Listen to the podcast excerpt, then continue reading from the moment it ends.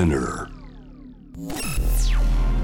時代を切り開くイノベーター創造的思考未来へのビジョン人間の拡張こだわりの追求革新的なクリエーション。その道の先へ。Love to Innovation はいというわけで今夜はキリンジの堀米貴樹さんをお迎えしてます。完全に初めまして。こんばんは、はじめまして。よろしくお願いします。お願いします。はい。いやー僕は勝手なシンパシーがありましてはい、なんでしょう。古くはですねもう今廃刊しちゃったんですけどあの印刷上は、テレビブロスって雑誌がありましてはいはいはい。それでねあの堀米兄弟さんが連載してるのよく読んでましてあーあ、ありがとうございます。ずいぶん古い話。いつか連載したいなと思ってたんですよねええあ、そうですか。あ、でもか、えされてたんですか？はい2011年ぐらいからやっててああ、そうなんですか。はいで僕が始めた時にはもういらっしゃらなくて 高木さんはああ、そうですね。あれ、何年ぐらいやったのかな。そう、結構、隔週でやってたんだけど、意外と大変だったんですよね。ネタがなくて。あそうですかなんかででも、すごい変なこと書いてましたね特に高木さんがですか。なんか、あの頃って、ブラブラしてて、また、ブラブラしてるといろんなものにこう、出くわすあね。最近もうあんまりブラブラしなくなっちゃったからつまんないなと思ってるんですけどあはいありがとうございます本の構成なのかあのでも連載の始めもそうだったと思うんですけど、皮を食すっていう書いてましたけどねあ ありましたね。うん、そうそうそうそう。甘皮を甘皮をこうね、こうやって噛んでる人いますよね。いますけど、それああえて連載で書く人はいなかったなっていうね ああ。いやだからね、何を書いていいかわかんないですよね。そのエッセイっていうものを書いたことなかったんで。はいで、そういえばあの時なんか変な話ことあったなみたいなことを、まあ友達とほら飲んで話すとか、そういう時に雑談すると内容としてみたいなものをはい、まあ、書くか変なやついたんだよっていうことを書いてたんですけどね。あの変なやつのくだりの中でなんか小学生かなんか中学生だけなんか口が臭い同級生がいてあそうそうそうそうそうそうペンギンをね 作ったって言い張るやつがいて。その話最高ですよね。でそのなんかうち行ったんですよね、行ったんですもう今でもなんかすごい覚えてるんですよね。アパートででお母さんとお兄ちゃんとその子でペンギンを食ってる。ペンギンの肉なんだよって言って言い張ってレバーだったんだけど、うん、でもさ多分口臭とは関係なかったんですよレバーはね。やっぱりその病気のせいだった。ああそうなんですね。今となってはなかなかそのことって今書けないですよね。書あけない、ラジオで話しちゃったけど、でもなんかそのストレンジな感じっていうか、うん。ちょっとなんか僕は高木さんの歌詞の世界にもちょっと精通するものはあるなと思いますけどね。ああそうですかね。うん、ということもありまして今回はですねせっかく来ていただいたんではいはい。高木さんの歌詞の世界をですねはい。どんな変遷をたぐってんのかっていうね。あの AI に読み込ませるんですよね、はいあの聞いたことありますからこの番組。あの車とかで。まあまあ聞いてます。いやありがたいんですよ。であれで出たんですよねあのトリプルファイヤー知ってもらったんですよね。そうそうそうそう。車乗ってて聞いてるんですけどおなんかトリプルファイヤーが流れてきてかっこいいなこれと思って。ありがたいな。それからちょっと聞くようになってます。いやもうそれだけで僕番組やってる意味がありますよもう。あ そうですか。知っていただいたっていうね。はい。いやありがとうございます。こちらこそありがとうございます。はい、あのですね高樹さんが今まで手掛けた曲、まあ、最初期のね early キリンジと呼ばれているはい。時代から60曲、はい。この間までバンド編成でしたけどもはい。その時期から37曲、そして直近のソロ、えーアルバムから、そしてソロもねあのシングルも出されてますからはいはいはい。その辺の楽曲をですね全部分析してみました。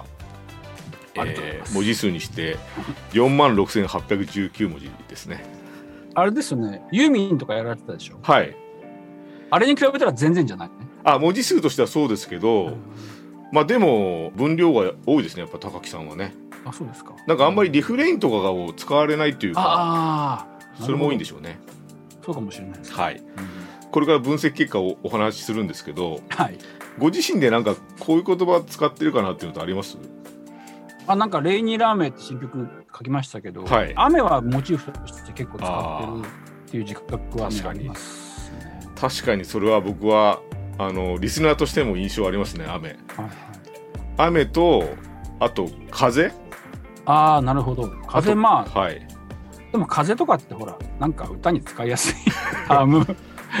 困ったら風と雨掘り込んどけみたいなとこあるでしょ。そうですね。そうなんですね。あそうそうですね、あとまあピザなぜかピザの印象が強くて。うん まあ強烈な曲ね一曲ありますけどね、はい。ピザあと呪いっていう言葉もななんか僕はあ高木さんの各詩の中であとあんまり日本の歌詞出てこなかったなっていう呪いっていう言葉もねね。っていう。あ呪い祈れ呪うなっていうね歌詞や、はい。あとあれかな。あの子は誰とか言わせたいではい。呪いの言葉がはい。聞こえないよここかなみたいな。ね、はい。というわけでじゃあ分析結果をですねお伝えします。このまずねバッと言葉がいっぱい出てるのがこれ最初期のうん。はい1998年から2013年までのうん。高木さんが書いた歌詞の歌詞化ですねこれは。うん。よく。使う君僕はい。でこのランキングのとこを見ていただくと、うん。やっぱ「君」が一番多くてどうん。で「僕」という言葉が2番目に多くて、はい。都市の方の町、うん市街の方のうん。町という言葉が結構多用されてましたね最初期は。ああなるほどまあブラブラしてたからですかね。常に。暇暇だなーっつって。やっぱそういうあれなんですか？印象なんですか？最初期の感じって。なんだろう。街の中をまあ当てとなくうろうろしてるっていう時間がすごく多かったなと思ってえー。若い時。その印象ってすごくあるんです。特にその社会人になってから。あそうですよね。社会人経験ありますもんね、高木さんは。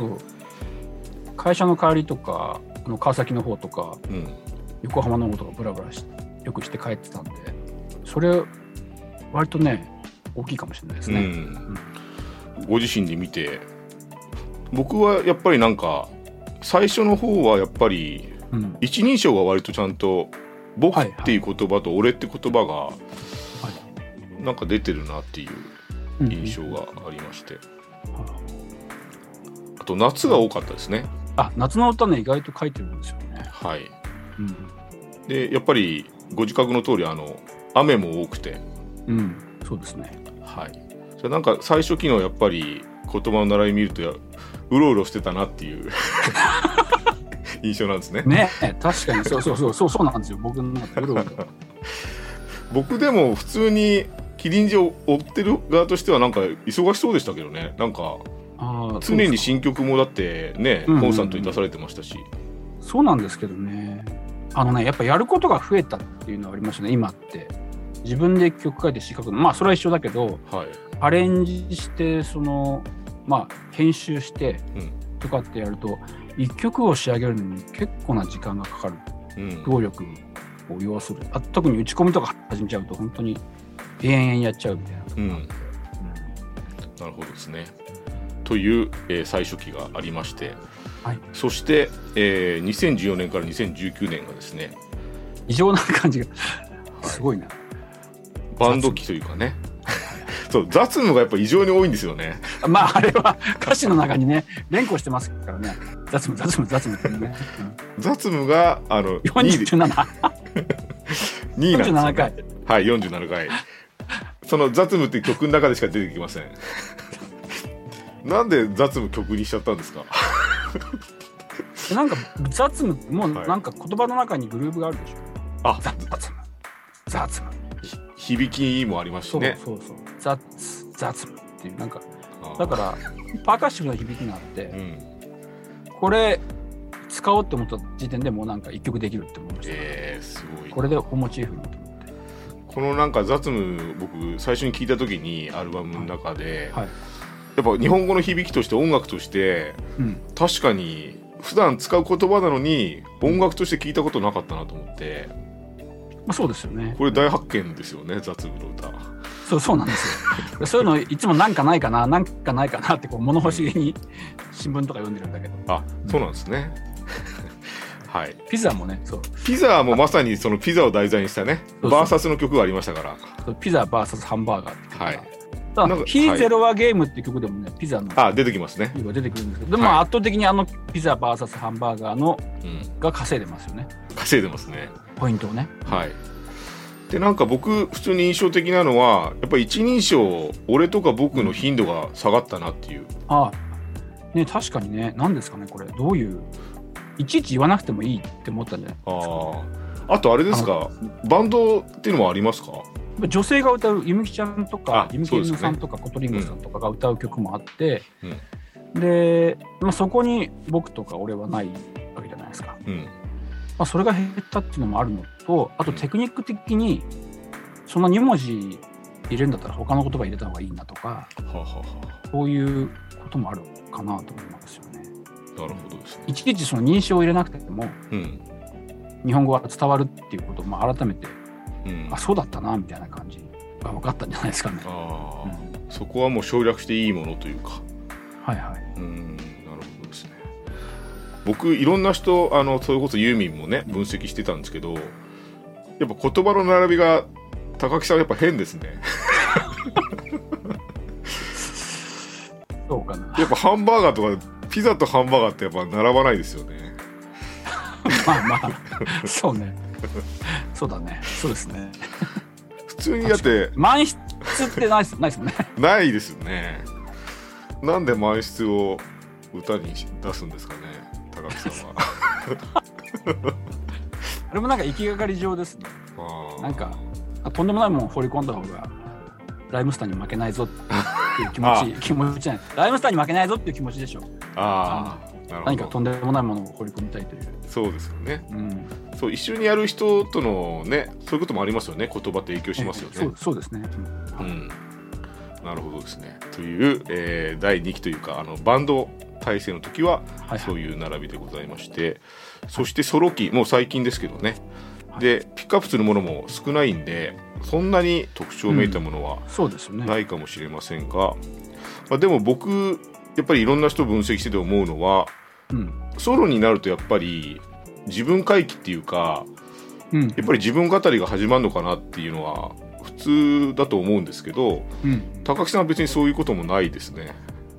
ああ、そうですかね。まあ、ソロといっても、その、うんバンド期は僕がほとんど曲を書いてたので、うんだからそこの曲を書くにあたって、歌詞を書くにあたっての変化ってあんまりない。そうなんですよね。うん。じゃあですね、ここで、えー、キリンジの最新シングルをお届けしたいと思いますけど、はい。じゃあ高木さんの方からご紹介いただけますでしょうか？はい。えー、キリンジでレイニーランウェイ。今夜はキリンジの堀米高木さんをお迎えしていますけども、なんかこういう3つの時期をですね、言葉分析して思うのは、言葉とやっぱり音楽がうん。溶け合ってるから、なんか言葉だけで何とかしようとししてない人のああ、まあまあ。言葉の並びだなって感じましたね。強い言葉を使ってどうするってことじゃなくてうんやっぱりあくまで音楽と組み合わさった時のそうですね。ものなんでしょうね高木さんにとって。うん、やっぱりなんか意味を先に伝えるってことよりも耳で聞いて心地よいとかでなおかつそそこに意味が付随してくるっていうのは、まあ、自分としては好きかなと思って作ってますけど、そうなんですよね。呪いって言葉もいっぱい出てくるかなと思ったらそんな出てきてないんですよね。そうですよ。やばいやつじゃない。ですかいやなんかやっぱやめてください「祈れ呪うの」あのやっぱでもインパクトがすごい強くてあー。そういう印象だったんですけどね。なんかやっぱり曲のイメージとうん。使う頻度って違いますもんねやっぱり。う んそうですね、う んはい、2回しか使ってない。そうなんですよ。2回しか使ってないけどでもそういうのって多分高木さんの曲をずっとキリンジの曲聴いてる人ってあると思いますよ。ああそうなんですか、そね、なんかそういう一つ強いインパクトが残ってるっていう。それすごく皮肉な歌を歌たくさん作ってると思われるんだけど、そんなに作ってなかったでしょ、そうなんですよ そうそう。の伸びだからやかなぱそうそれが印象、まあ、強い印象を残してるんだとは思うんだけどそうなんですよ。なんかねそれねちょっとパブリックイメージ変えたいんですよね。もうちょっといいいい人っていうイメージをそうなんですよ、打ち出したいんだけど、気さくなんだよっていうことをね、そうですよね。はい。そうそうそう。今日お話ししててもなんかすごい話しやすいですからね。そうですよ。本当ですよ、そうなんですよね。うん、でも曲ややっぱでも一方的に聴いてた身からするとすごいなんか何重にもなんかひねくれてるっていうか なんかそんなことないんですよ。屈折があるなっていう印象がありますいやそうなんですかね。屈折してんのかな。なんかスッと出すとつまんないって思ってるんでしょうね。ああいやでもすごい分析してて面白かったんですけどこれ一緒にプログラムをしてるあの、同僚がいましてその人はあのキリンジのことをそんな知らないんですよ。はいはいはい。で知らない人にあえて感想を聞いたら、なんか最初期の early キリンジは平日の感じがしたと。平日？ああでバンド機は休日の感じがしたっていう。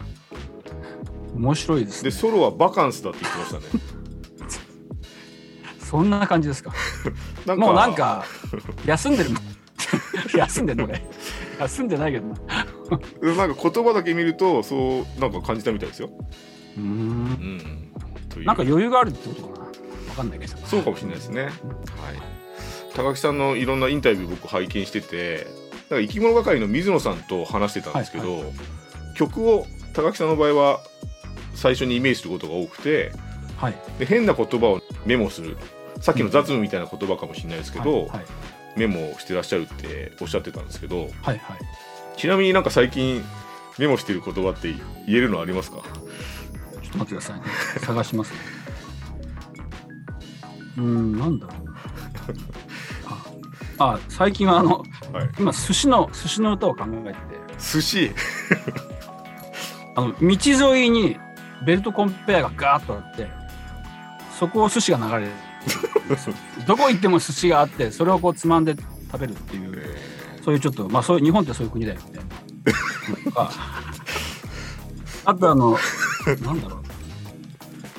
あとマカロンマカロンは出落ちっていうのがあるんですよ。ああ、マカロンっってて見た目ほど見た見た目ほど美味しくないっていう。確かに。マカロンは出落ちって書いてあるんです。確かにそうですね、そう